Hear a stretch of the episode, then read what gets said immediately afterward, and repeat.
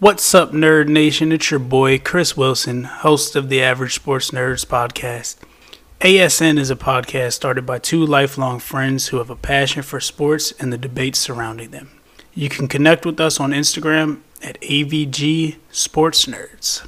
From all of us here at ASN, we thank you for your support and we hope you enjoy the show.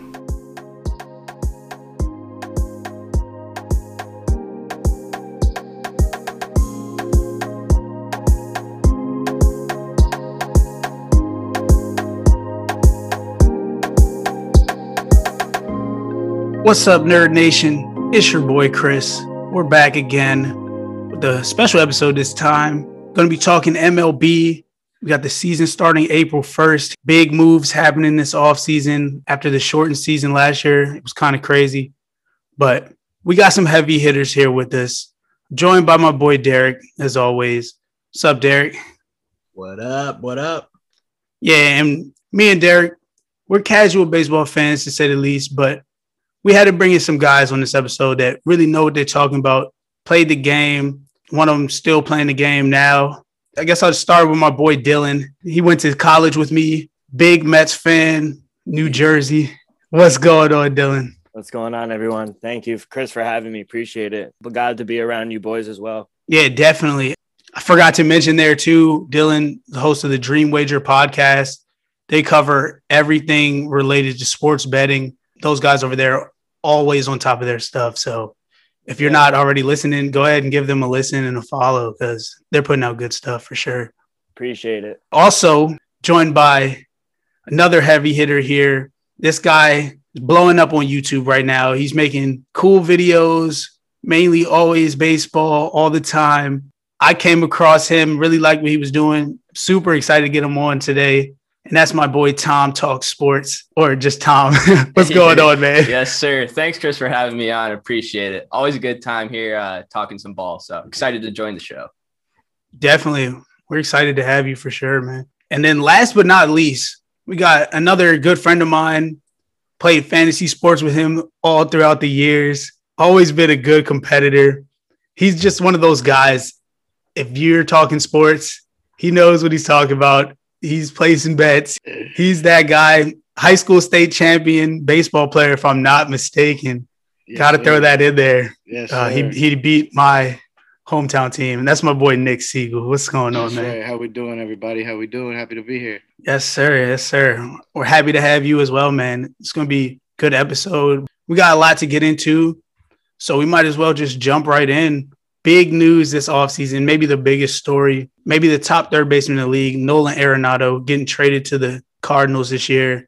Anybody just jump in, really. What are you guys' thoughts on that move? I'll start it off, but I think it was a steal for the Cardinals, and it was a terrible deal for the Rockies because they didn't get much in return, some prospects and they weren't even that good of prospects to begin with. So a pretty bad package for the Rockies. But the Cardinals definitely won this deal by a mile. They got Nolan Arenado. He's got great defense at third base. He'll help out the lineup for sure. Middle of the order, I think expect like 30 home runs outside of Coors with them, and he doesn't strike out much. So uh, it'll be great with Paul Goldschmidt and the Cardinals. I think they could potentially win that division. So great addition for them. Arenado's a stud, man. You talk about putting him in the lineup with a guy like Paul Goldschmidt, and now you're looking at some serious pop at the top of the lineup. You add in their young guys, they got Dylan Carlson, Tyler O'Neill. You know, if that rotation can come around, they're going to run away with the Central because the Cubs are going the wrong way. The Brewers, you don't really know what they are. The Reds lost a lot of firepower with Bauer going to the LA, and, you know, the Pirates are just horrible. So, man, if the top of the lineup can keep it going or get it going with those guys, man, they're going to be in a good spot come October. Yeah, I agree. I think this automatically puts them as the best team in the division. Trevor Bauer left the Reds. I think they overachieved last year. You had a couple guys in Castillo who stepped up, but I think that this surefies their lineup. You got the Hall of Famer Yadier Molina coming back. Like Tom was saying, you got Paul Goldschmidt on the other side of the field. I think by far they're the best team in the division now. Yeah, I also want to add to that that the Cardinals they played the Padres, you know, in the playoffs, and if it wasn't for the Padres getting hot towards the end of the game or during the game, they would have won that series. So, mm, um, and you look you look at the Padres now; they gotten a lot better with some acquisitions, but I mean, you're talking about still line up with Manny Machado and Tatis and all of them studs, you know, they almost beat him this uh, shortened season. So it'll be interesting to see going forward for sure. Talking about the Padres, they made two moves you can't sell short either, bringing in Snell and Yu Darvish, man, they really revamped that rotation. And now they've got the firepower on the mound to deal with the Dodgers. They can go toe to toe in five, seven game series with LA with those horses they have now. And then you expect to get Mike Clevinger back at some point too. You put all that together, they got a recipe to make a lot of noise too. Yeah, definitely. They improved tremendously in the rotation to just basically compete in that division. And I think Blake Snell, they only got him for what a one year deal, right? I think they got him on one year. Uh, one, one or two. Did they trade for him like or did no? They they they, they, they, they, they traded, for him. right? Yeah, yeah, yeah, yeah. They traded for him. Yeah, but now you got basically two Cy Youngers and Yu Darvish and Blake Snell on your rotation. I don't know if they could compete with the Dodgers, but I could see them winning 92, 94 games. Mm-hmm. Mm-hmm. Definitely. Yeah, I mean, no, you, they'll put themselves in that category where if they've got to go toe with toe with the Dodgers. Last year, they were a little bit overmatched in that category, and I think you saw it throughout the season series with the Dodgers taking the majority of those games. But you add a couple young pitchers like those guys. I mean, it, they're not the Hall of Famers that Bauer and Kershaw likely are, but man, it's it's serviceable when you get down to it. Do you think they have the best Blake rotation? Snell now? is inked through 2023. Mm. Yeah, yeah. And he's not even getting Yeah. paid that much. I'm pretty sure it's a pretty team friendly deal. If yeah, you look he's at making it, 10 to 12 million a year. that's that's a steal for Cy Yeah. Young, Young type pitcher. Definitely. I guess with that, I mean, we're talking about the Padres here, the Dodgers a little bit. I'm looking at some of these odds right now, since I know you guys are big onto that kind of stuff. Padres right now at plus 200 to win the division, the Dodgers at minus 300. Is there a reason I should be putting my money on either of these teams right now going into the season? I think there's a little more value in the Padres just because everyone's on the Dodger bandwagon and everyone's going to hop on that. But I think that you're getting plus money in the Padres. So it's way better than minus money for the Dodgers. So I think there's value in sprinkling a little money on the Padres. Yeah, I mean, I have a tough time laying minus 300 at any point, especially, you know, before the season starts. When we get later into the season, you know, if they've got a 15, 20 game lead, then that's a, you know, that's a different conversation we could have. But I mean, to, to lay minus 300 before the season starts, ah, it's a little too much, That- too rich yeah. for my blood. Yeah, I like what Nick said because baseball is like a weird sport, man. Like anything could happen. Like maybe all the Dodgers' arms get hurt, all the Padres' arms get hurt, Tatis Machado could get hurt. Like weird stuff can happen. Yeah. So I like the Padres in this case at the plus 200, like you said, but I think the Dodgers will win at the end of the day. And are we sure it's a two man race between those two in the West? There's nobody, you know, the, the, the I- Diamondbacks with Bumgarner and Gallen, they're not going to pop up. I don't think so. Not in a full 162. I don't think so. Yeah. I think it's just going to be those Yeah. two at the top.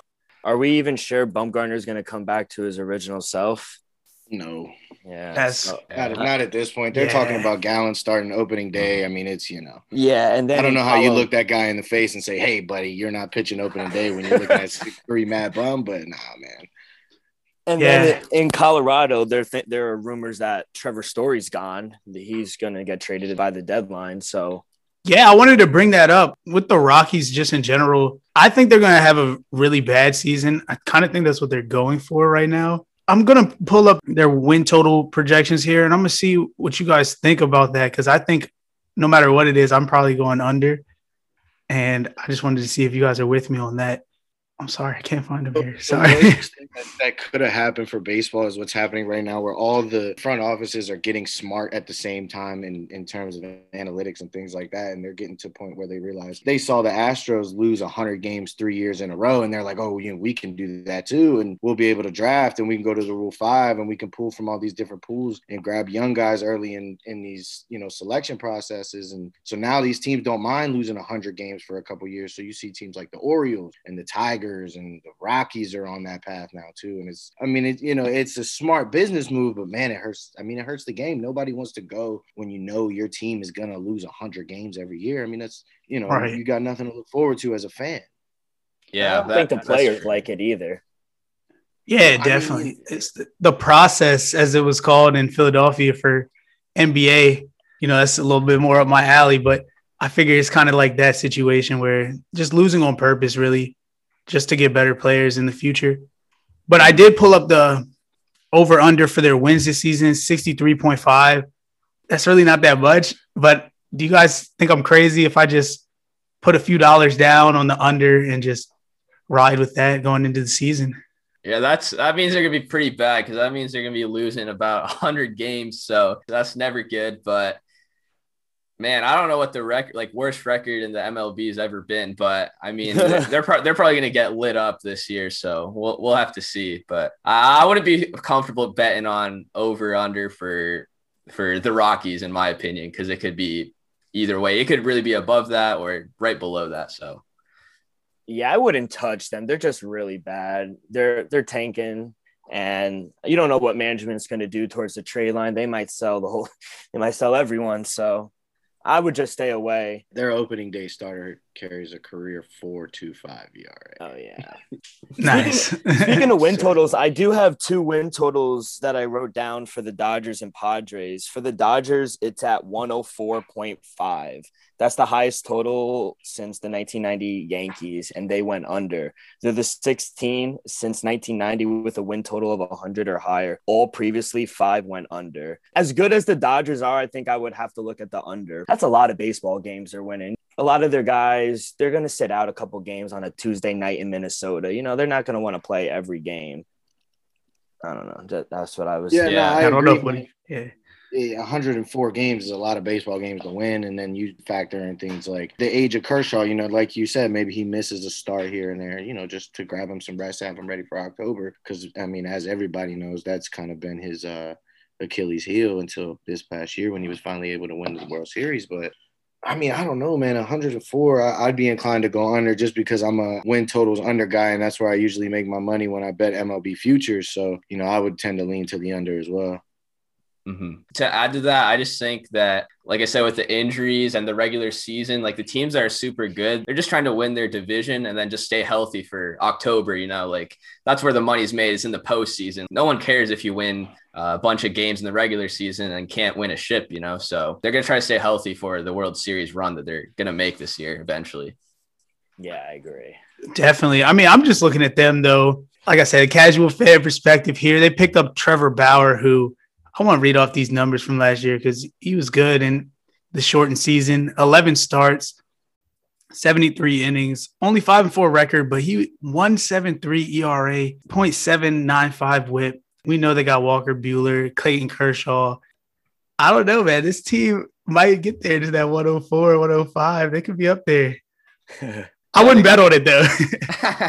yeah, they got a lot of uh, young studs too, not just those uh, big star names. You also got like Dustin May, whose stuff is wicked. You got Julio Urias that was out of the pen and closed the World Series actually to win it. And then you also got Tony Gonsolin, who didn't do too hot in the playoffs, but during the regular season last year, he did pretty good. So you're looking at seven guys that could potentially start for the Dodgers, and they're gonna have to figure out who goes to the pen. So that'll be interesting to see, I think. Yeah, I mean that rotation is as deep as it gets in LA, and then you put it with the best lineup in baseball. And I mean, you're obviously looking at a powerhouse. That's why Vegas is sitting there with 104 and a half or whatever at 104 even. But it's one of those things where who else do we think can run with them? And you know, we mentioned the Padres a little bit, and I mean, is that kind of it? Is it just them? I mean, you guys think the Mets can hang with them? The Braves? You know, I don't know. yeah, I think it's really just a two team race. According to Vegas, the second highest win total would be the Yankees. So maybe I guess they're kind of saying the Yankees a little bit, but I question them a lot. So I question the Yankees a lot, and then you also got to factor in that the Yankees being the most popular Major League Baseball team, Vegas knows that, so they know they can pump the number up uh, yeah, two or three wins when you know because they know people are going to buy on the over because the public doesn't like to bet the under, and, and Vegas isn't stupid. They know that, so they know that they can make some free money. You know, you you stick the Yankees over. What is it at 94 and a half? for the Yankees, it is Something 97 and a half. 95. 90 yeah see Wow. and, and i've Yeah, seen I it mean, at on FanDuel- 94 and a half I was gonna say on FanDuel right now, you can get it at 95 and a half. Yeah, yeah, and, okay. and the Yankees aren't winning 97 games. They don't have the rotation to do that. So Mm-hmm. Yeah, I would take that. Injury prone. I would say if you can get it at that 97, I would go with the under on that. That's a, that's a that's a that's a thing. And you heard me say it a little bit earlier, but man, I'm I'm big on the MLB unders. I've made a lot of money in the last five years doing it that way. And you don't pick every under, but you identify teams that had a big offseason. They draw the offseason hype. Their numbers inflated a little bit, and mathematically, it's just not realistic for a team to win that many games. What was I looking at the other day? I was looking at the field. Was it the no the Mets? The Mets were at like 95. The Mets aren't winning 95 games. Yeah, right now I have it at 89 and a half. Yeah. Yeah, and FanDuel yeah, got so, it right now at 91. So yeah, the the the the NL, the NL East is too competitive for them to win that many games. So mathematically, that's just one of those things where you kind of just got to piece it together and say, yeah, it's a tough road to get to 91 wins or whatever it may be. Mm-hmm. I agree. And they still don't have a closer. I, I'm not sure Diaz is our guy. He's been so inconsistent since he's got there. And do we really like JD Davis or is he an everyday third baseman? You know, so there's a lot of questions. So I, w- I would go under for that as well. Yeah, I guess we can talk about our division a little bit. And when I say our, I mean the NL East. The NL uh, East. Yeah, me and Nick and Derek all from Maryland area. So big Nationals fans, big Nats guys. 2019 World Series champions. You know I mean? we got to mention that. Yes, sir. Congrats. Shark, congrats. Yeah. Congrats. Yes, sir. Yes, sir. And then I also say our division because my boy Dylan here, like I said at the beginning, Mets fan. We've been going back and forth for years, ever since I met him. So, yeah, great. I want to start with you guys. Who you got winning that division? Because if you're watching any of the videos I'm putting up, you see what I got on. I got my Nats. Uh, We're taking that. Uh, so who who you got? Right. I'll go first. I'm sorry to break it to y'all. I might break your hearts right here, but I think I'm going with the Braves. There, oh. I, I I just I just ruined everyone's day, but I, I think they're really good, and they almost beat the Dodgers in the NLCS. So I think I got to go with them. I just think they're going to be really good this year. So I want to hear what you, your guys' thoughts are on that. Dude, well, they had the Dodgers 3 1. I know. I know. I know. I'll go. I'm obviously going to go with my team. I can't bet against them. I think we improved tremendously. I, I really wanted to get George Springer, but that Francisco Lindor deal was great.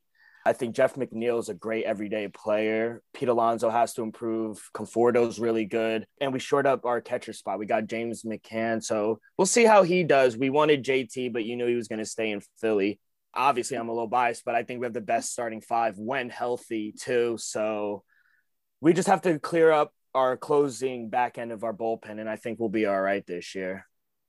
Mm-hmm.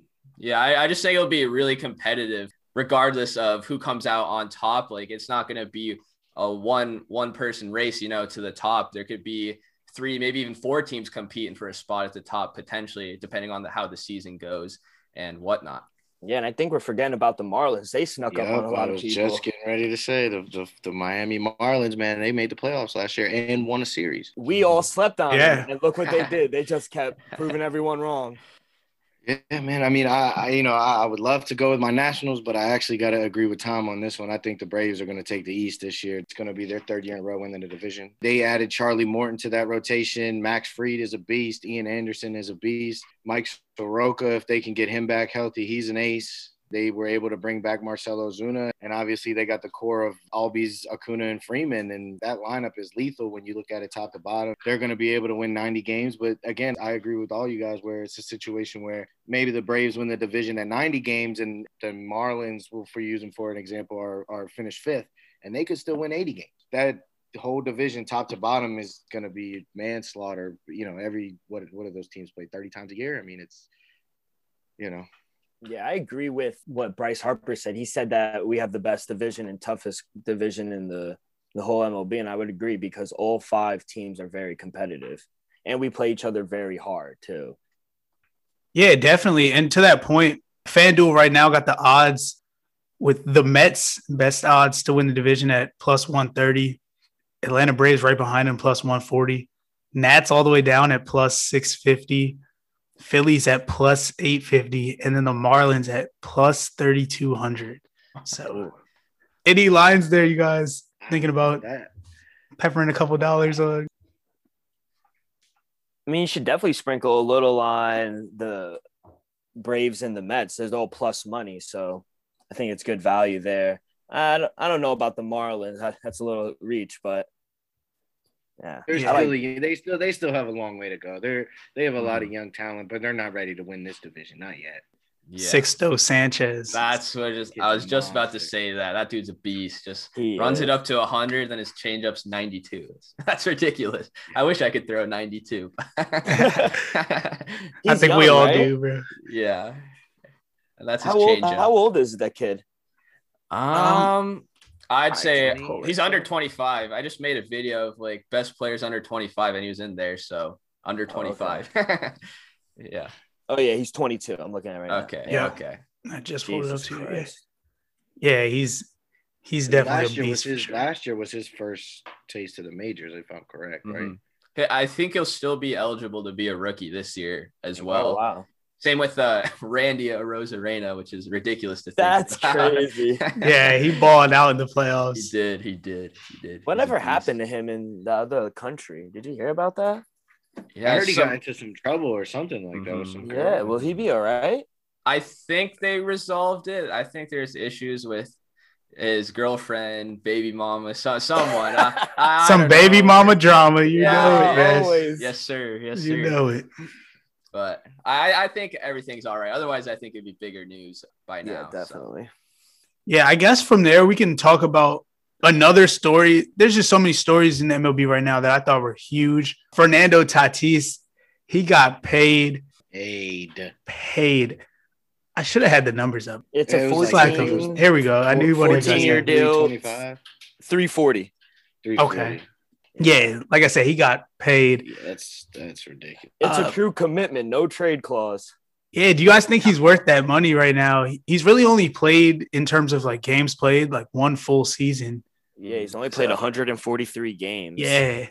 So I just want to get you guys' take on that. You guys think that's crazy to pay somebody like that after really I do. such a short time? I do just because when you his is the third largest contract besides Mike Trout and Mookie Betts, and they got theirs at age 27, so they played hundreds of games more. This guy hasn't even played a full season, and I don't even know what I'm doing next week. He, they're locking him up for 14 years. That that's insane to me. I, I mean, the sky's the limit with the kid. He's amazing, but for 14 years, kudos.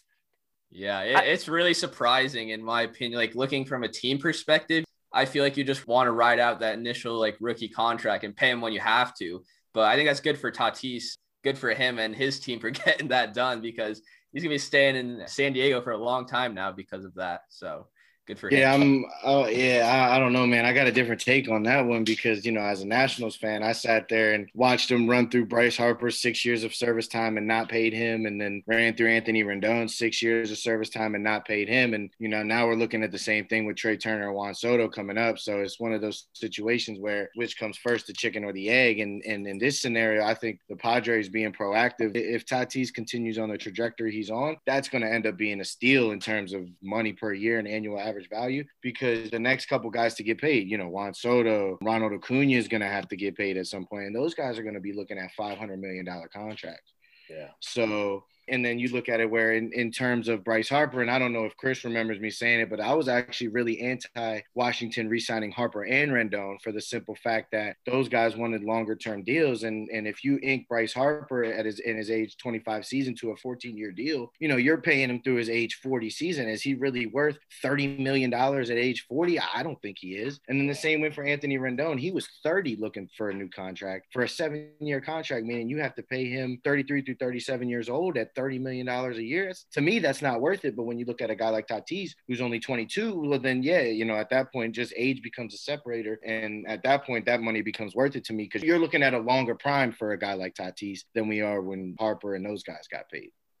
Yeah, Yeah, I, I like the point you made about how, like, in the future, it's like 10 years down the road, how it could be a massive steal for the Padres. But you you better hope that he's Better going to be play right. up. Yeah. Yeah, because if you fans will not be happy if this goes south like quickly, like he gets hurt and then he doesn't live up to the contract. So Yeah, if they lot of pressure fail, if they fail, they're frauds.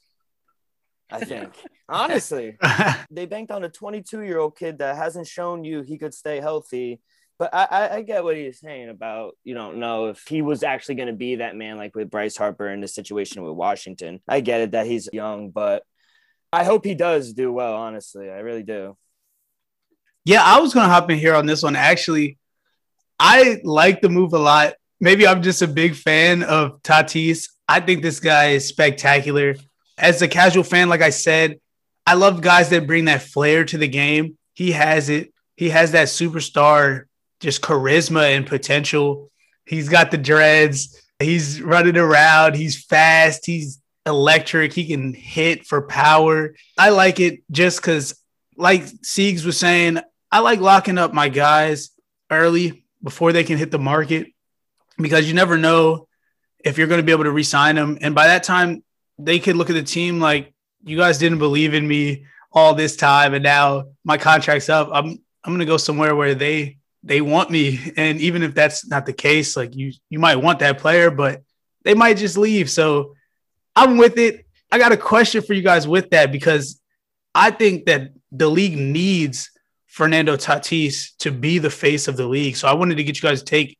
Is he the face of the league or can he be? I think he's definitely headed in that direction. Major League Baseball is definitely going to try to market and squeeze every penny out of this dude because, like you said, he has that superstar potential and he's almost there. But I think as more like a dedicated fan or more of like the old school fans, they're going to say that Mike Trout's the face of MLB right now. But I definitely think that Tatis is on the way, and to more casual fans and younger fans, it's it's a lot more appealing and could definitely draw a lot of attention to Major League Baseball because of him. So uh, right now, I think uh, Mike Trout's still the face of Major League Baseball in terms of play and whatnot, but Fernando Tatis Jr. will definitely be marketed as the face of Major League Baseball very soon and is right now. So yeah, I would. think, go ahead, Dylan. Uh, my fault. I, I was just gonna agree. I think, yeah, I'm kind of one of those old school mind. I I think Mike Trout is maybe Aaron, um,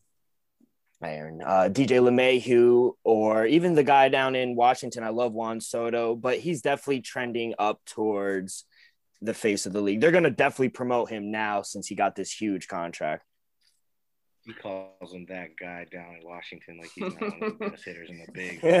yeah, I'll let that one slide, man. Let me on let me Soto, man. This is my take, and I and I told y'all before the show I had a take on it, and this is my take. Fernando Tatis is the face of baseball right now. However, Mike Trout should be, and it's a travesty that the MLB continues to find a way to neglect their best player and they they continue to find ways to not market their best player and that's crazy to me I, I, don't understand how or why they do that and let me make an example of it where two baseball products were announced within a month of each other the first one was mlb the show mm-hmm. right and fernando tatis is the cover athlete for this year's game and i've been seeing it everywhere You've seen the promos, you've seen the videos. They got the little cartoon sitting down next to Fernando Tatis, and they're playing together, and they got all kinds of stuff going on for that.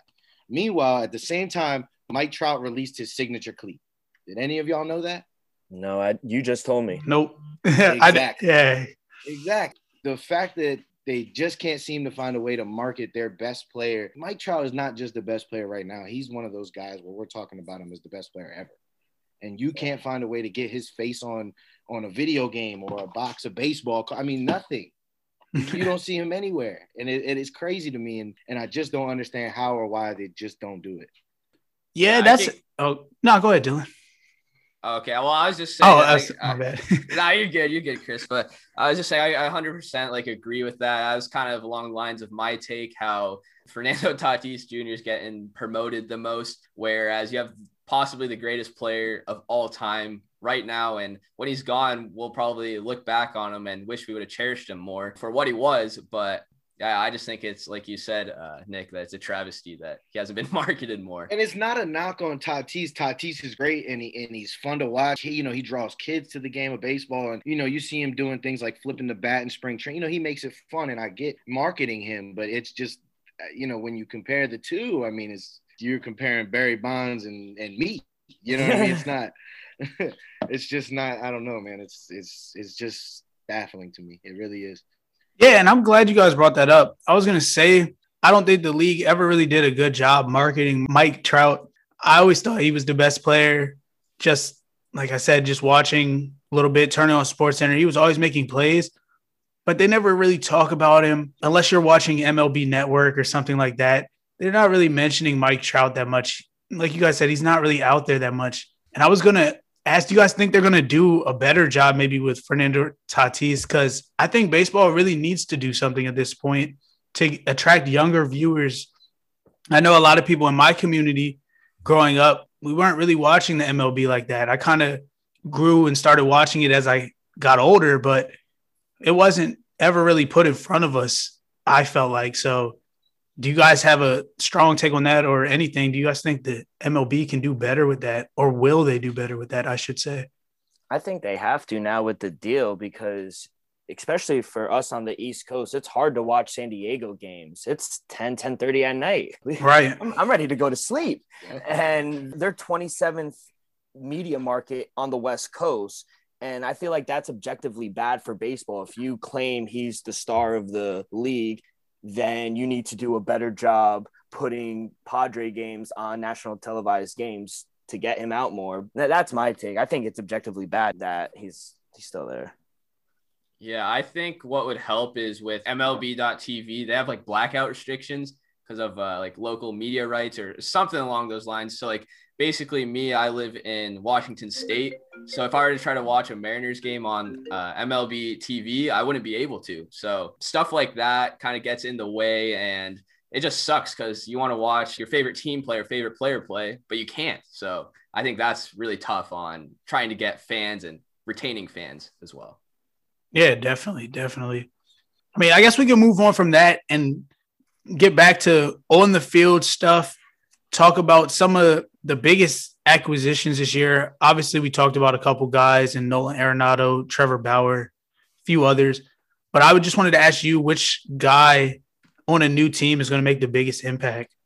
Well, I had Nolan Arenado on this list already, but we already covered him. So I got two other guys. I have George Springer with the Blue Jays and Lance Lynn with the White Sox. I'll start with George Springer. I like him because that team has a lot of young guys. Their core super young, and adding a guy like George Springer that is really, really good. I got some stats here. He has a career 365 WOBA, which is kind of like a stat that replaces OPS and kind of puts a value to each outcome a hitter can have. So a home run obviously has more weight in creating runs than like a single or a walk, right? So those things get taken into account. And 365 is really, really good, especially over a career. And he has that postseason experience as well with the Astros. I mean, they cheated and whatnot, but you still you still can't. I mean, hate on the guy because he's balled out. I like his batted ball profile as well. He's 90% or above in expected WOBA, expecting batting average, and expected slugging percentage. And all those stats just mean that his StatCast data, so like his exit velocity, launch angle, whatnot, and where the ball was hit are all super good. So he should have had like a higher batting average and whatnot last year. So I think a lot of those stats indicate he could have like a breakout season with the Blue Jays and definitely help him out this year. Definitely. Hey, real quick. I wanted to get that stat you do. Yeah, yeah. yeah What's yeah. it called again? Because okay, I want to look okay. this up. It might help me in my fantasy yeah, baseball league. You know, it's it's more of like an advanced stat. It's called WOBA, so W O B A. Weighted on base average is what it stands for, the acronym. And then there's another All one right. called WRC plus, weighted runs created plus, and the plus just means that it's comparable throughout the league. So 100 is league average, and anything above that is better than league average, and then anything below 100 is below league average. So in the case of George Springer, he has like 134 WRC plus, which means he's 34% better than league average, basically. So there's a lot. There's a lot of you watch. Moneyball, man. hey, hey, talking about Moneyball, that's one of my favorite movies. That's my so, movie, man. I love it. Yeah, yeah. great movie. It gives, it gives me chills every time I watch it. So yeah, yeah, definitely. No, I appreciate that. For me and anyone listening, obviously, like I said, I'm a casual fan, so Yeah, yeah. I think I've seen these on stat sheets, but I never knew what they uh-huh. were. So, uh-huh. I had oh, no yeah, idea that even existed either. yeah, there's a lot of just like advanced stats. I could give out some good websites to look at that I use for like stats and whatnot. Fangraphs is a really good one. Baseball Reference and Baseball Savant. Baseball and then S A V A N T. So those are what I used when I research like stats or whatnot for my video. So those really helped me out a lot. Look, see my fancy baseball league. You guys in trouble this year, man. I know Nick and Dylan in there. You guys in trouble. I'm telling you. No way. But yeah, yeah I mean, we can get back to this MLB topics here, though. Yes, sir. Yes, sir. Um, So- I wanted to let you guys go. Yeah, I didn't. I didn't let you guys go Yeah, on the acquisition. There was a couple moves that I liked, man. That you know, you you, you talk about. uh, We talked about Snell. We talked about Darvish, Lindor. But there was a couple kind of lower key signings that I really liked. Cubs brought in Joc Pederson, and I don't know if you guys have been watching a lot of spring training baseball, but Pederson is raking, man. He's got five home runs, ten RBIs. Really? We're only 10 games in, you know, what are we, 15 games in at this point? Yeah, he's having a huge spring. And then another guy, he's one of my guys. So, you know, I don't mean to toot my own horn here, but Josh Bell the last couple days has been raking as well. I think he's got three home runs in the last three days, if I remember correctly. So he's been having himself a nice spring as well. And both of those guys, I think, are guys that can kind of improve lineups that, you know, they're not necessarily the anchor of the lineup, but they can provide a little bit of protection. In Pederson's case with Bryant and Rizzo, and in Bell's case with Turner and Soto, I think those two signings are solid signings. They didn't have to overpay, and they could really provide a lot of value for their team. You guys even got Kyle Schwarber too to solidify your lineup Yeah. as well. Is he gonna play left field? Because Juan's there, right? They're gonna stick Juan and right, Hmm. and, and Schwarber's gonna play left, which Juan played right all through the minors, and, and they said he taught himself left field on the fly once he got up to the bigs. That's They had a meeting ridiculous. out there. Yeah, yeah. that's why Best he's. prob- baseball, man. Let- that's why I think he's probably the best. Well, according to base, he's a left fielder. That's why I thought he was a left fielder. That's why I thought he was the best left fielder. No, the, the report is that he's gonna he's gonna start in right this year, and Oh, they'll have nice. Schwarber out in left. Yeah, that solidifies Nice. your offense.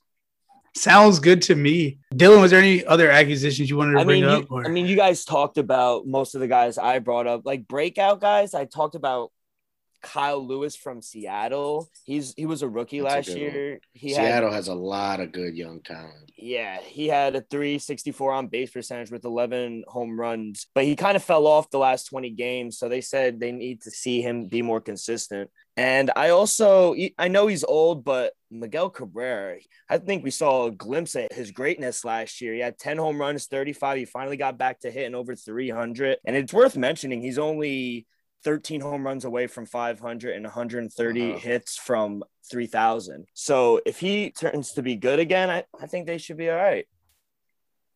Yeah, I like that Miggy one that you're talking Yeah, that's a about. good Just one, surefire first ballot Hall of Famer. He's checked everything off the resume list and Hall of Fame list that you can think of. So I, I like that one actually a lot. Definitely, definitely.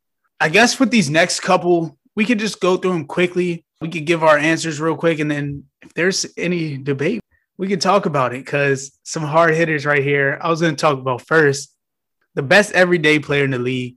We kind of touched on it. I think you guys all said Mike Trout. I just wanted to make sure that was the case. Anybody think that somebody's better than Mike Trout right now? No, I, I, I don't Nah, think I think so. we're in lockstep on that so. yeah. Okay, cool, cool. Yeah. the next logical conversation is who's the best pitcher in the league? We didn't really get to talk on this that much. Anybody jump in? Who you got?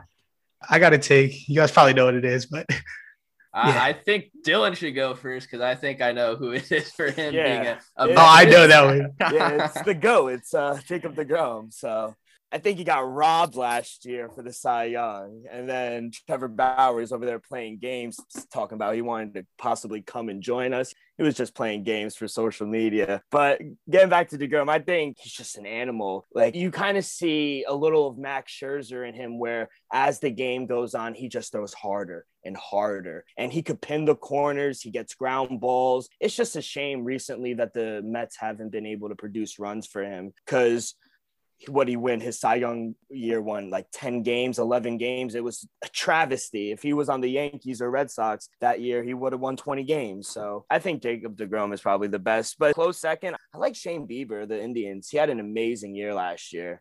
So I like Shane Bieber as second.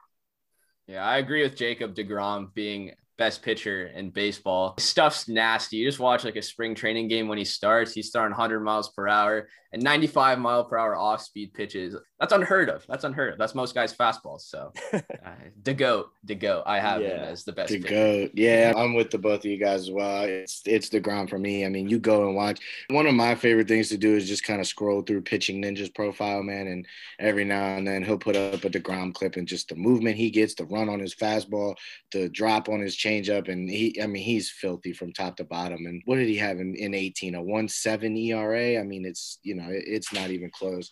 And then you listen to, and I'm gonna say it again. Pitching Ninja did an interview with Marcus Stroman, and you listen to how Marcus Stroman talks about Jacob Degrom. He's infatuated with the guy himself. So you know, you're hearing it from a guy who's who's up next close to him every day, and he can't get enough of watching him throw a bullpen or whatever else it may be. So put that all together, and yeah, I don't think there's any question that Degrom's probably the best pitcher in the game. Yeah, a one seven in 2018. Yeah, It's crazy. That's ridiculous. But for me, y'all know where I'm going with this, man. I go with the Homer pick, man. but he has the accomplishments, man. I, I'm looking here, three times Cy Young winner, 2019 World Series champion, two 20 strikeout games in his career. That's my boy Max Scherzer. I know I'm probably just being a homer, but I do think he's dominant. Yeah, I guess No, you guys can tell me why I'm wrong. No, there's definitely Yeah, like, you're not wrong. validity there. Like, I mean, yeah, if you're talking about accomplishments, yeah, I think he's he's he's done a lot over his career and very good with Detroit and your Nationals as well. But I, I just think right now, like stuff wise, if we're talking about purely stuff wise and getting hitters out, I think it's Jacob Degrom. But don't count Max Scherzer out. That boy, he can turn it up every now and then. So I, I like him as well. There's just something about him. When I was down in Towson and I, I went to a Nationals game, I got to see Max Scherzer pitch. And like what I was describing with Jacob DeGrom, as the game went mm-hmm. on, he was throwing harder. He was more intense. He was more dialed in. And I appreciated that because a lot of people, you know, they only want to pitch six, five innings, give it to the bullpen. This guy wants to go out and he gives it his all. And you know it when you see it. So I do respect Max Scherzer a lot. So yeah, that was a great game we went to, man. yeah, it was amazing. That was just gotta awesome. Him appreciate versus Scherzer versus Degrom, man. because they're Doesn't possibly get much both better. Hall of Famers. So you just gotta appreciate it. yeah, You know, you just gotta respect it. Absolutely. Definitely. But I wanted to move on. Oh no, go ahead, Derek. All right, Definitely man. hop in, hop in here. You guys like completely dismantled anything I could have thought I knew about baseball. But there's one thing that I want to talk about. What do you guys think about Justin Verlander and the Astros situation going on with him missing the entire season? Like, where do you think they're going to go from there? What They is, need to get him back healthy quickly and in a hurry because they got a think lot of rotation problems. Mm-hmm. I think he's gonna be out the whole season though because of the Tommy John. I don't think he's coming back this year. He's not playing this year. I don't think he is. Oy. yeah, Um, no, I'm reading. He's not. He went. He underwent what Tommy John surgery, right? yeah, Mm. yeah. Yeah. So There's I don't think he'll be some footage of him throwing today, so it looks like he's doing pretty good in recovery. But Mhm. you know, you know, but that's I figured that would have been a pretty tough thing because I I just remembered Verlander in the World Series game against the Nats. He was a pretty vital piece for for the Astros. So Yeah, heard- for sure. Yeah, he, he's been a dominant pitcher for a long time, man. Yeah. Yeah, we're talking about more Hall of Famers. That's going to be one as well. And I thought, Yep. also think it'll be interesting because I think it's either this year or next year's contract year. Like his contract's up with the Astros. I don't know what's going to happen there if he's going to sign like a team friendly deal with someone to try and compete again or try to get more money. Who who knows, honestly? So I think Left. this is the last the last year of last Uh-huh. year of Scherzer's deal too in DC. That could be big. Yeah, I see my eyes get big Gotta with check up on that. gotta get him back if that's the case. Well, mention that Justin Verlander is going to miss the year. Do they? Do they still have Zack Greinke and uh, Lance McCullers? yeah, they'll have them and also uh is it Cristian Javier, like a rookie that's coming up that's pretty good Okay. as well. is pretty good. Yeah, but that yeah, kid, yeah. um, was it Urquidy that got hurt a couple weeks ago? One, I know one of their, their Yeah. young stars Mhm. got hurt. I think he pitched in the playoffs too against the Nationals as well during that World Series. Yeah, he pitched that game in four against uh that was the one when Max was supposed to go and or no, that was game five. Max was supposed to go and and was hurt and didn't go till game seven. And You don't. You don't see the Astros having to rebuild, right? I think this is gonna be their last like big hoorah. Like if they don't get it done this year, I think a lot of guys are gonna like the team's gonna break up basically because I mean I don't, I don't think they really want to re-sign with the team after what kind of legacy they had with the cheating scandal and whatnot. So I think they're all gonna go their separate ways once their contracts are up, and they're gonna be asking for a lot of money as well. So we'll have to see. Yeah, because weren't they thinking about trading their shortstop, right? Yeah, because I think his, his contract, I'm pretty sure, is up this year.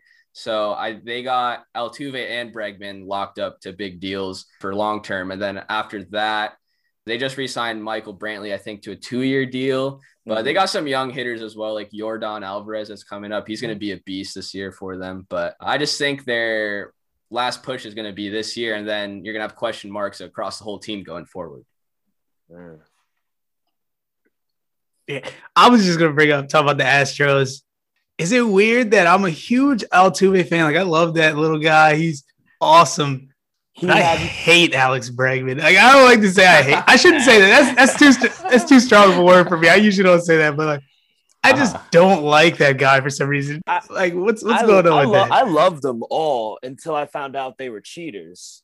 Like Mhm.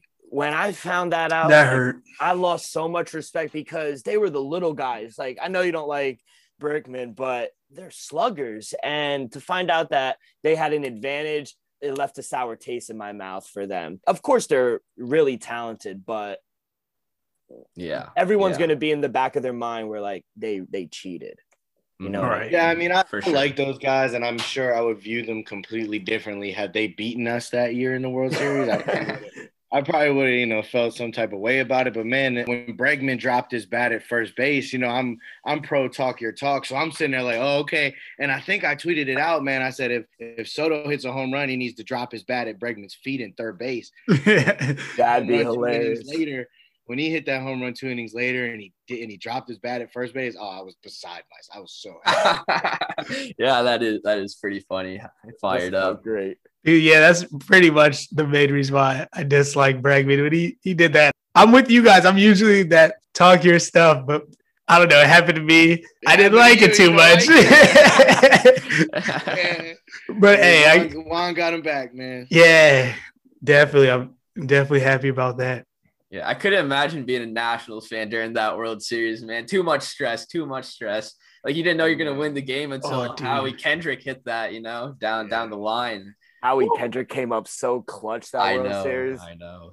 Dude, I didn't know if we were getting out of the wild card, man. It was every series. Well, I think we Didn't swept the Cardinals. Yeah. We But every other series was it was touch and go for a minute there, man. Edge of my seat. The whole It was lineup. crazy. He had to was on two fire that- elimination that games in the Dodgers and that uh that Astros series, man. It was Even it was a lot as a fan, man.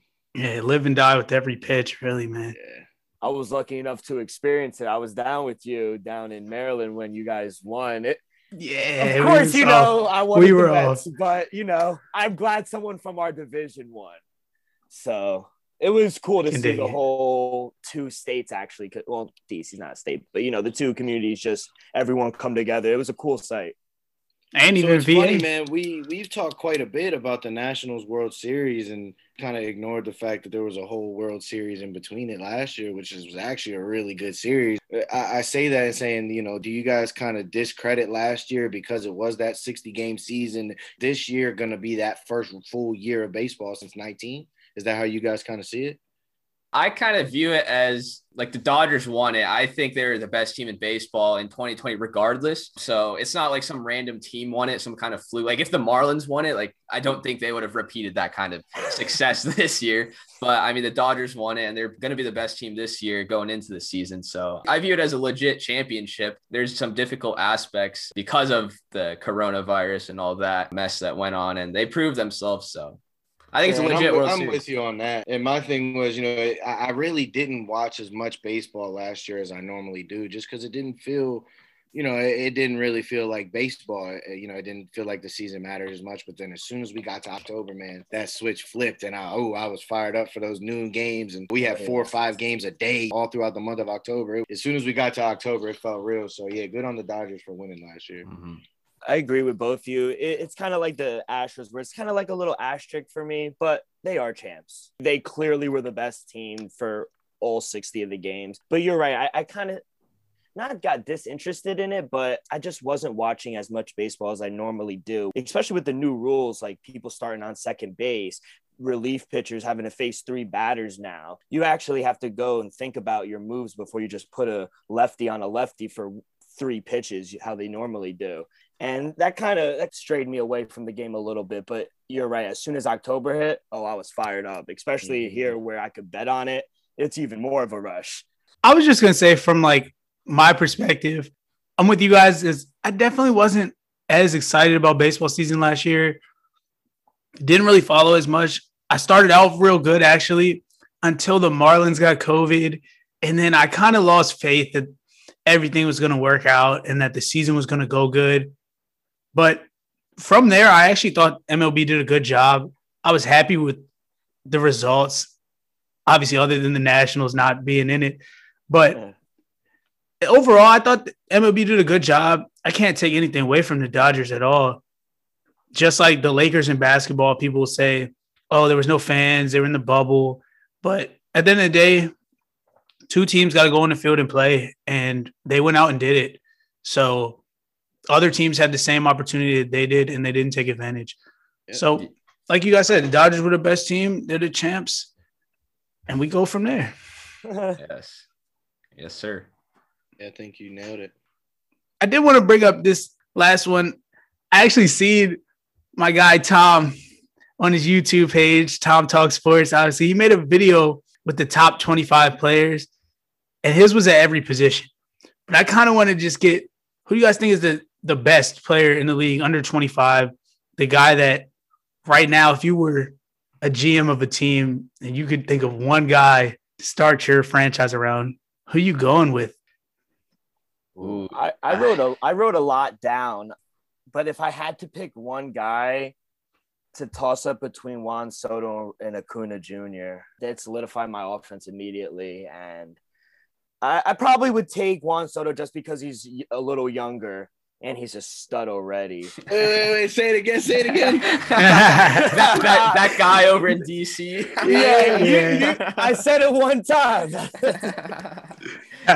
nah, but for real, I, I saw Juan Soto play a lot when me and Chris went to games, and the kid is just light years ahead of just all of the other outfielders. I think mm-hmm. maybe besides Ron Acuna Jr. But yeah, I, I love Juan Soto. I wish he was a Met.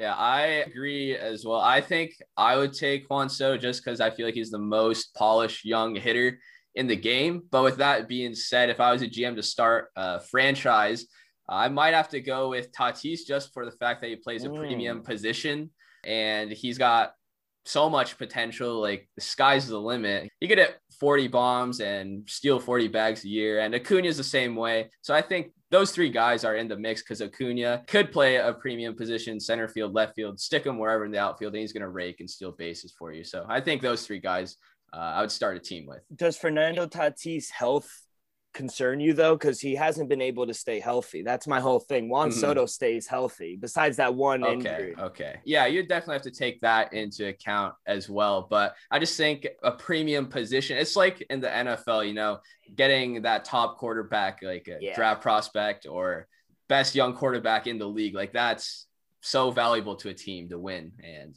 you could argue that with fernando tatis jr regardless of his health concerns mm-hmm.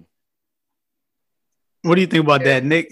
For the sake of switching it up a little bit, you know, I normally go with my guy Juan in this situation. I think he's probably the best young player in the game. There was a bunch of stats that somebody put out on the athletic comparing him to Ted Williams, which was crazy to read. Wow how similar those. Yeah, and you know Ted Williams is not a guy you compare most people to, man. So, yeah, um, definitely. Yeah. So, but not for, for the sake of changing the argument up a little bit, I love Luis Roberts' game up in Chicago. I I think mm. he's an mm. outstanding center fielder. 22 years old, and and he hit in the abbreviated season last year. Hit 11 jacks, 31 RBIs. My only concern with him, he strikes out a little too much for my liking. But you know, I, I think if he gets a little more discipline at the plate and and you know continues to use the gifted, the physical tools that he has, I think he could be a star at the major league level. I think he's a really good player.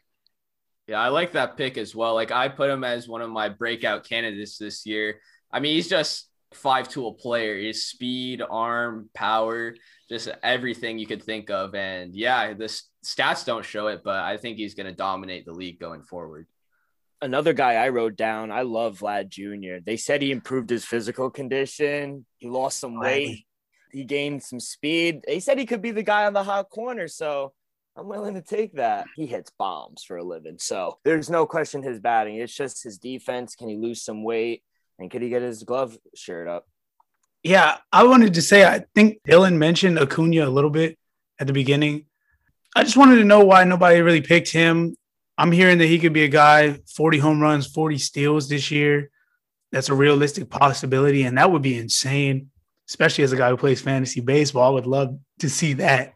But do you guys think he's up there with those guys, or is he just lacking yeah, something that I'm yeah, missing? By, by, by every stretch of the measure, you know, he he's one of those guys where, like Juan, he's he's an MLB candidate, uh, an MVP candidate. In 19, he stole 37 bases and scored 127 runs. He's as diverse as they come. I think he gets lost a little bit, unfortunately, in the Fernando Tatis hype and, and a lot of hype recently being generated for Juan that Ronald kind of saw earlier in his career versus Juan is starting to see it a little more now. So, you know, it, it's one of those things where I don't think he necessarily is. I think he's in the same tier with those guys. It's just he's kind of the lust factor with Acuna has worn off, where we've already gone through this with him already in 18 and 19 with him, and now we're doing it with Tatis and Juan Soto. So I think it's you know I think all three of them are in the in the same top tier. I think it's difficult because we're nitpicking so much here. Like if you're a GM, you're going to take any three of those guys to start a franchise. Yeah. So, so Definitely. I mean, they're they're all in the same tier in my opinion. It's just personal preference at that point. If we were all GMs, like if you asked 30 GMs, like all 30 teams, they'd probably pick different guys for different reasons. But I think they're all in the same tier at the end of the day.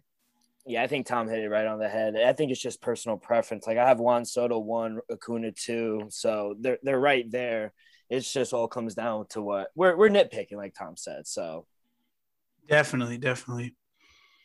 I guess from there, were there any guys this year that I should be looking for, maybe as breakout candidates, especially me as somebody who plays fantasy baseball, or just any fan out there that's looking for somebody thinking, hey, this guy could really be something, even though they haven't shown much so far?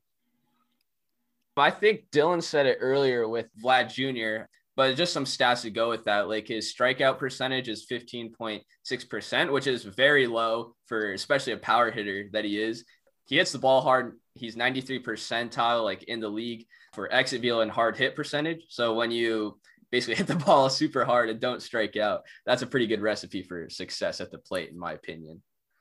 Yeah, and he also has improved his on base percentage from 772 to 791, which is important as well. I think we touched a little bit on it earlier about Marcus Stroman. I'm going back to my bias, but I think he's gonna. He sat out last year due to COVID. He's healthy. His mental is healthy. I think, he, and he gets one of the highest ground ball percentage pitchers out there. So I think he has a chance to compete for the number two guy in the rotation, especially since Carrasco just got hurt a little bit like I think a couple days ago, and Syndergaard won't be back for to like half the way through the season. So I think Marcus Stroman could have a breakout season.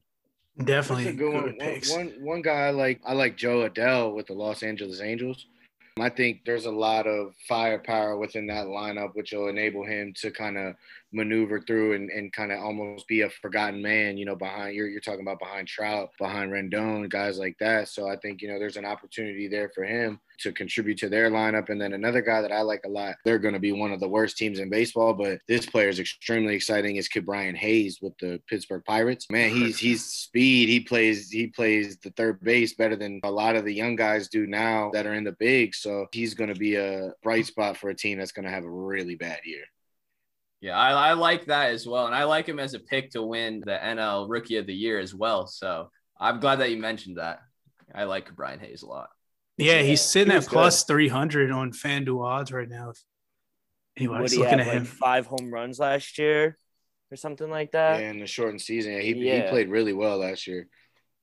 Yeah, definitely. Yeah, he definitely. didn't play in many games as well. I think only like 24 or something like that, if I remember. No, he wasn't up the whole year. Yeah, yeah, yeah. So only like yeah, he only had season. nine. Yeah, he only had 95 plate appearances. Yeah. Yeah, he slashed he's he slashed 376, 442, and 682 with five homers, seven doubles, and two triples. So and he oh, and he won rates. rookie of the month in September. Yeah, yeah. He, he, can play. And he's got a glove over there at the hot corner. So yeah. he's gonna be a beast. But that's my worry with a lot of these bright stars in these low market areas. Who really pays attention to Pittsburgh besides the people in Pittsburgh? And and that's the problem because you know in up in Seattle they've got uh they've got what's that kid's name? Domingue? No, not Dominguez. They've got um. Oh, uh, they got They got Kelenic and, and the other Rodriguez. kid, um, Rodriguez, Julio, Julio. Rodriguez. That's what I'm thinking of. Yeah, and, and those two guys. I mean, you you know, you heard their general manager in his Rotary Club interview the other day. They got some Yeah. you know, they they've got a lot of young talent up there too. So it's I don't know what you do in in smaller markets with talent like that. I, you're you're in a tough spot. Yeah. And maybe that's why we're seeing organizations lock up their stars to long contracts so they don't leave because going back to what Chris said, hey, you didn't believe in me. Now I'm a star. I could go to a big market. Yankees will pay me whatever they want. Right. Mm-hmm. They poach think- your people. It's sad. Yeah, yeah. Like you said, Dylan, like if you look at the Indians' track record of pitchers that they've had come through their club in the recent years, it's pretty ridiculous how a lot of them come through and then they get to the major league level, do super good, and they just get traded away and for next to nothing, too. So Yeah. it's kind of sad to see. It is, but then you know you you get the guy like we talked about at the top of the show, Arenado, who signs the Mhm. contract with the no trade clause to stick around. Two years into that contract, they put nothing around him, show nothing towards wanting to win an actual meaningful ball game, and and then at that point he's fed up and he's ready to walk. That's why I'm afraid of with the Fernando Tatis deal. What if they show that they can't win and they actually get worse because they put so much money into him? They can't add other pieces. Does he even stay the duration of the 14 years? Then you guys look like clowns. I feel like, to be honest. Yeah, yeah. It's just tough. It's super easy to look back and judge from looking in the past, like I just said. Like how Fernando Tatis got to San Diego was through a trade with James Shield. Shields to the White Sox, and Fernando Tatis wasn't even considered a top prospect at the time, and they got a steal with him. So it's kind of interesting how hindsight is 2020, especially in baseball. Speaking of the White Sox, I love that team. Mhm. They are a fun group of guys to watch. They're a lot of fun to watch. They're plus 850 right now to win the World Series. I sprinkled a couple bucks on them because I think they could do it. Yeah, I I'm- think that's no, go that's. ahead. Go ahead, Chris. Yeah, no, I was just gonna say it's perfect time. Go go into some futures you guys like, some bets for the season here. I know both of you guys are into that type of stuff. I don't know, Tom, you get into the Nah, betting I'm, world. not, I'm not, not really into. You can't even do that in Washington State. So uh, Eventually, kinda- they kinda- will. Every yeah. state will. One day, one, One day, day. one day. We're all gonna get there sooner or later. Mar- No, Maryland man, just I, passed, I, I think that's um Maryland did just pass. They're waiting on the the legislation to be finalized, but yeah, they did. Get you a friend in Virginia. Just kidding. Hey, I don't endorse Go, that. go get a, I go, don't get a, go, get a, go get a job in Virginia. hey, I don't endorse that. I'm just, but yeah, the White Sox though, eight fifty. I don't know, man. What you guys think about that? I think there's a lot of value in that because kind of similar to last year. I, I don't really think there's that one team in the American League that's the runaway favorite like we have in the NL with the Dodgers. I mean, the Yankees will be there because they always are, but they find a way to lose in the division series every year. So we're looking at who else now? Tampa Bay could be a contender. I think the Blue Jays can be a contender. I don't think the Astros have the pitching to be a contender this year. You know, I don't really think anybody from the West does. And do we So, really you know- trust Oakland? Right. And so it only leaves so many teams to pick from. And with a team like the White Sox, who now have added pitching, have depth in the order at a number like plus 850, there's a lot of value in that number because say you get the White Sox in the ALCS, their price in that series isn't going to be plus 850 no matter who they play. So at that point, you know, you set yourself up to hedge or, or whatever the case may be. So I think it's a good bet.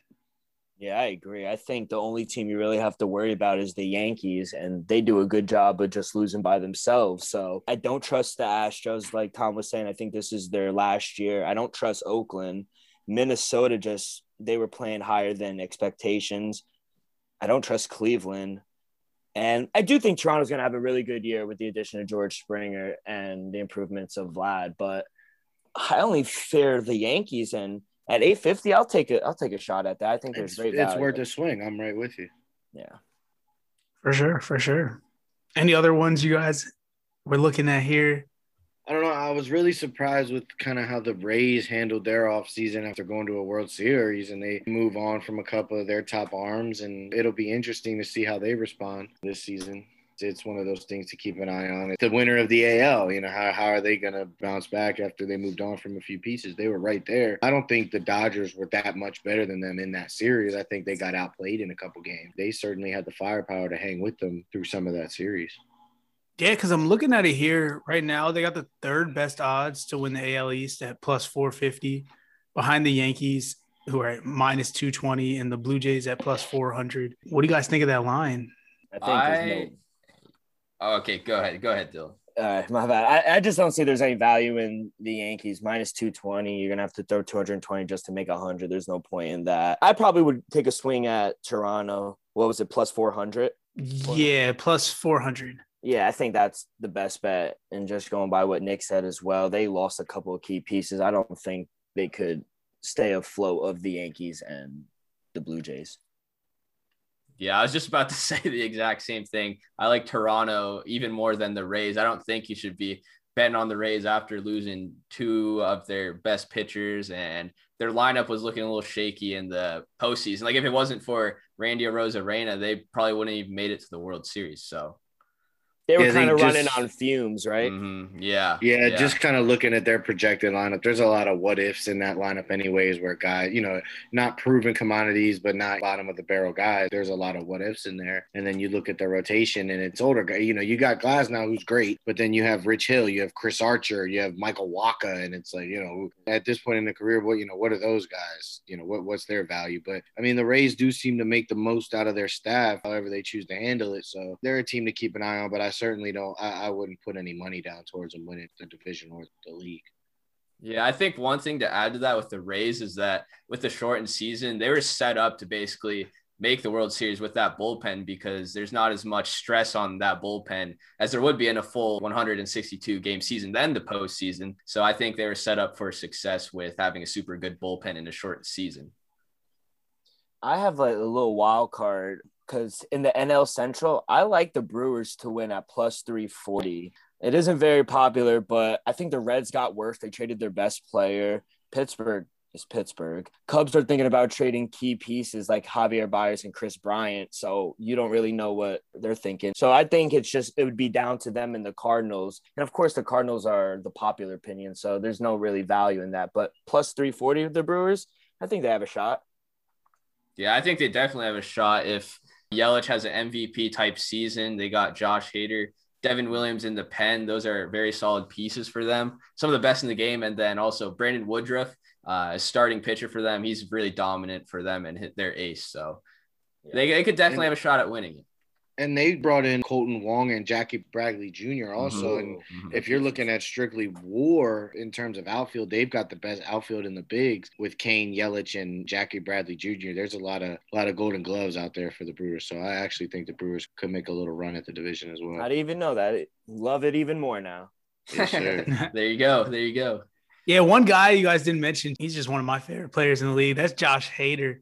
I think he's one of the best relief pitchers out there. He was closing last season. Great for my fantasy team again. Like I said, I know I talk about that a lot, but hey, that's really how I got into baseball in general. So, Mhm. yeah, I just wanted to mention Josh Hader. Yeah, he's he's disgusting. Probably one of the best closers in the league. And there's even trade talks that he was gonna get traded away, but I don't think that's gonna happen now that the Brewers are gonna try to make a run at this thing in a I think weaker NL Central. So Yeah, I agree. I mean, from there, I guess we can move on.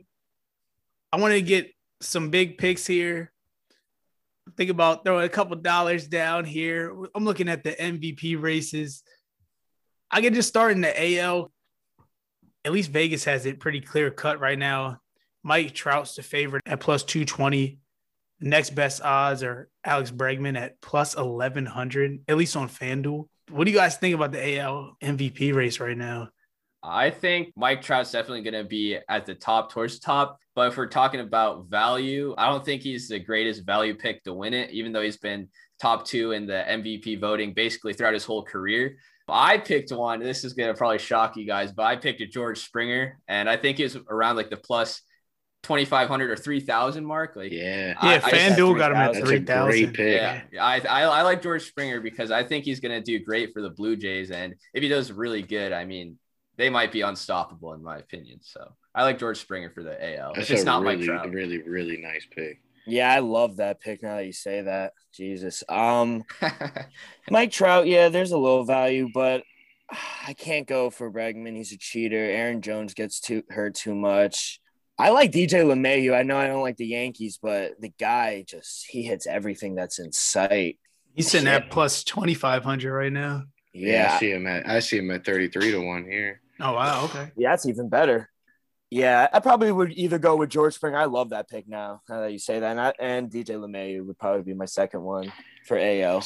So this one's gonna sound a little obscure, but I've been paying a lot of attention to what's going on with this guy and this team in camp. And you know, I, I like to hear about Trout. I like to hear about my guy Anthony Rendon over in LA, man. But Shohei Ohtani apparently is having himself a nice spring, and he's one of those guys where he doesn't necessarily have to hit 40 home runs to be an MVP candidate. If you get 20 home runs and 70 RBIs from Shohei, and then he adds in 15, 16 wins on top of it with an ERA right in the threes like he's been when he's healthy. He's one of those guys where he could make a huge impact because he does it two different ways. Depending on his health, I might think he might be worth a little bit of money as well.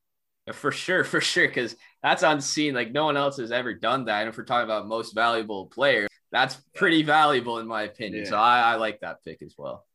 Same. Yeah, I got him at plus thirty two hundred right now on FanDuel, and I'm looking at it. Yeah, I mean, we Could all know it's likely going to be Trout, and you know, Jose Abreu winning it last year was great, but it- you know, it- Bregman, eh, you know, Judge, like like you say, can't stay healthy. Jose Ramirez doesn't have the lineup protection anymore, so you kind of start to look down in the twenty-five to thirty-three to one range just to try to find some value there. Absolutely. I think that was three pretty good names. That was a good segment. You better cut that one. Put the video. nice job, boys. Nice job. Nice job. definitely, definitely, bro. I guess Who do you takes guys us like for the NL? right, right into it. Fault? Yeah, no, go ahead. I'm gonna do it, man. I, I, I'm gonna go with the homer pick. I think he should have won it last year, man. Juan Soto gonna win the NL MVP this year. Yes, sir. They yes, sir. robbed. I, I've been on that train as well. I just think he didn't win it last year because of he didn't play in the full 60 games Missed- he and missed that first week. yeah, and he didn't play for the Braves, the division champs. So it's kind of a tough break, but stats wise, I yeah, like what you said, definitely right there, with Freddie Freeman to win it. So Mm, Freddie Freeman's Freddie a good bet. Freeman. oh, I was talking about last year how Oh. Juan Soto Oh, and yeah. Freddie Oh, Freeman yeah. were, were Freeman neck and won it neck. last year. Yeah, yeah, yeah, Yeah, yeah. I like But- Mookie Betts at 750. Mookie Betts Mhm. is a good bet. Mhm. He has the lineup protection. He's probably one of the best outfielders in the league. I like him at plus 750. Maybe take a swing at Francisco Lindor at plus 1200. Think he's going to have a breakout season. We're going to give him the money. He's going to be happy. Yeah, there's a lot of picks in the NL. I think like even Yelich and Bellinger, teammate of Mookie Betts, you know, they're going at it. I think in 2019 or 18. So there's a lot of guys that could win it in the NL, in my opinion. yeah. And to that point, Vegas has it pretty split right now. Tatis at plus seven hundred, Soto plus seven hundred, Mookie Betts and Acuna both at seven fifty, and then everybody else in the thousands. But I think there's value to be had there. If you can pick out that guy, you're going to get value on any of those picks. So Absolutely. that's definitely an interesting one. And you know I'm going with Soto, so gotta ride with it. But yeah, I guess that takes us to the Cy Young. Just quickly, I guess, who you guys think is going to win Cy Um, Young? I think NL. I'll just go both leagues. Um, I think NL Degrom and AL. I think Shane Bieber could go back to back. I just like Shane Bieber a lot. He may not be the value pick in my opinion because he's probably a front runner to win it again. But he just has four pitches. I'm pretty sure that are all super, very, very good. And a lot of batters say that Shane Bieber is very hard to hit, and the stats show it. So I like Shane Bieber this year. Yeah, I like Shane Bieber as well in the American League.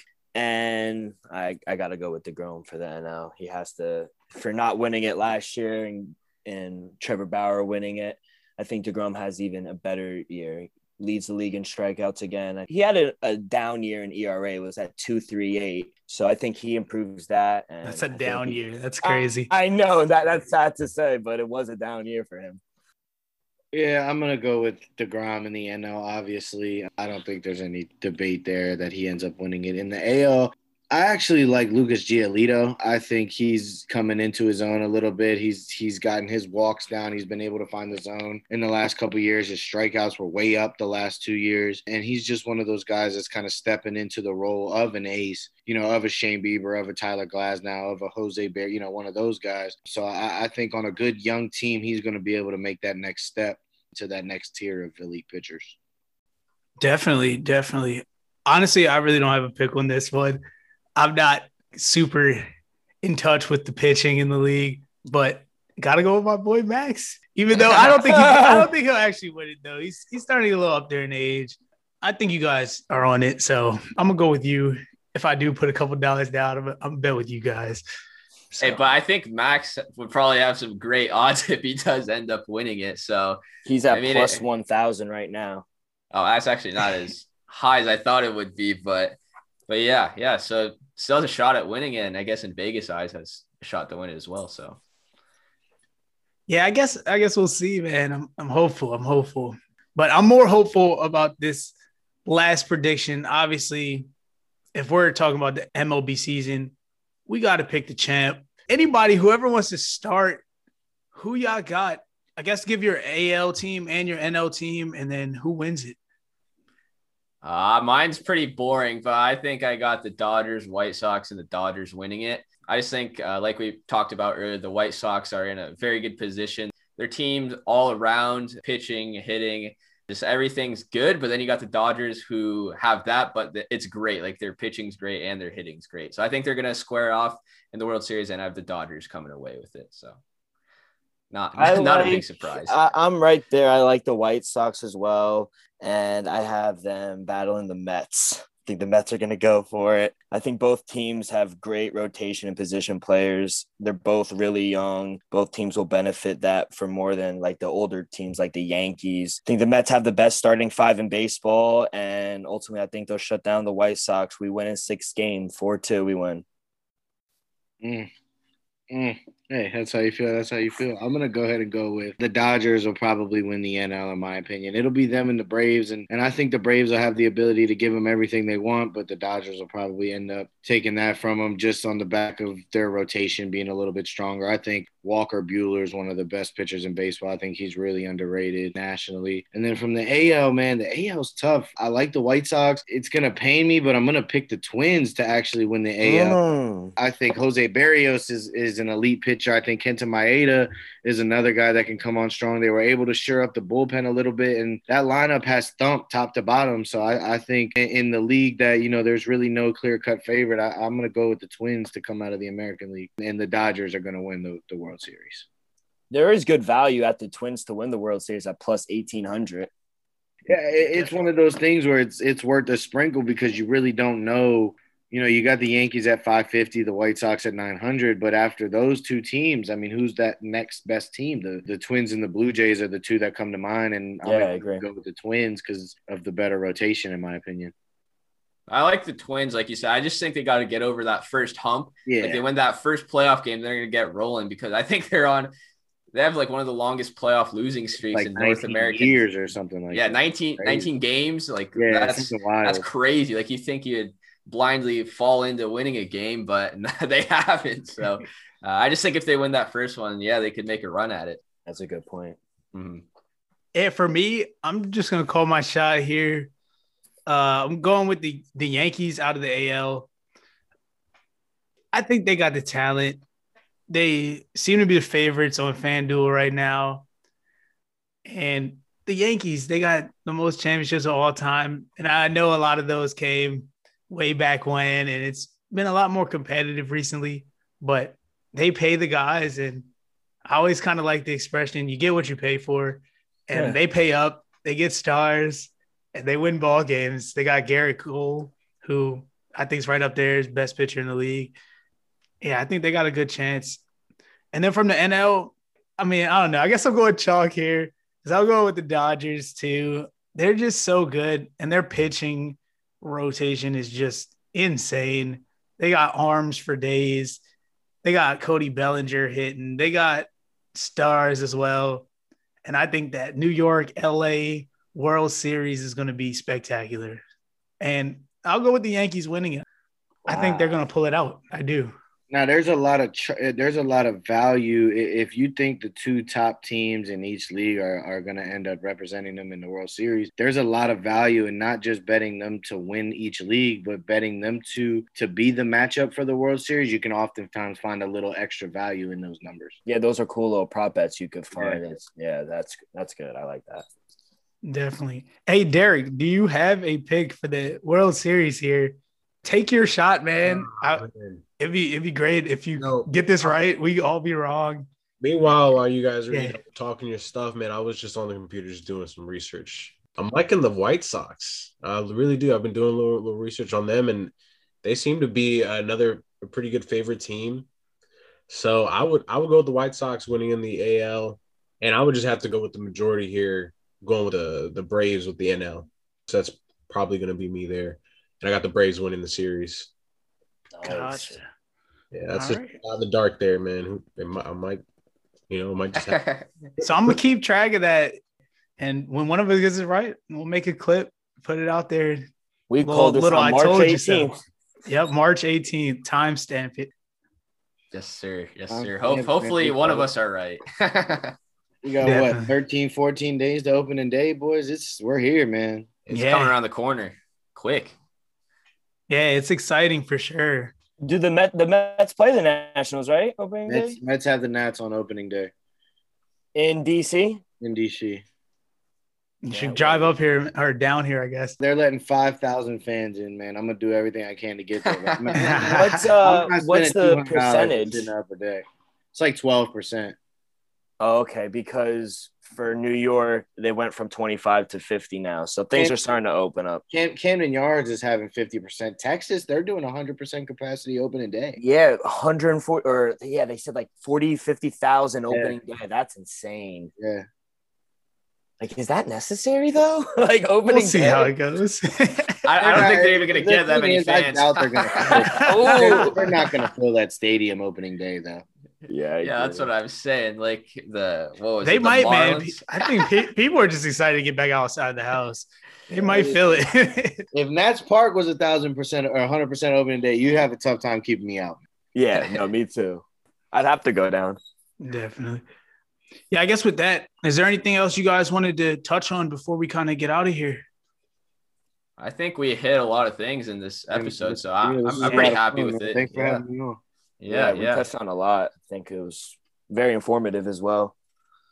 Definitely. I mean, before we get out of here, just want to give you guys one more chance to shout out your podcast, YouTube channels, your Instagram, Twitter, whatever you guys want to plug right here.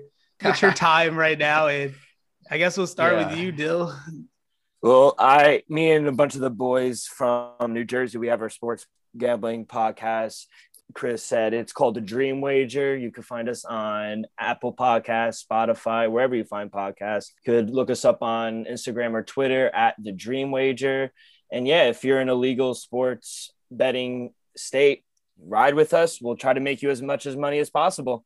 And I just appreciate you boys and letting me come on here for tonight. Definitely. We, we appreciate you coming on for sure. What about you, Tom? What, what are you repping right now? All I got is my YouTube channel, Tom from Tom Talk Sports. So head on over there, check out some baseball videos.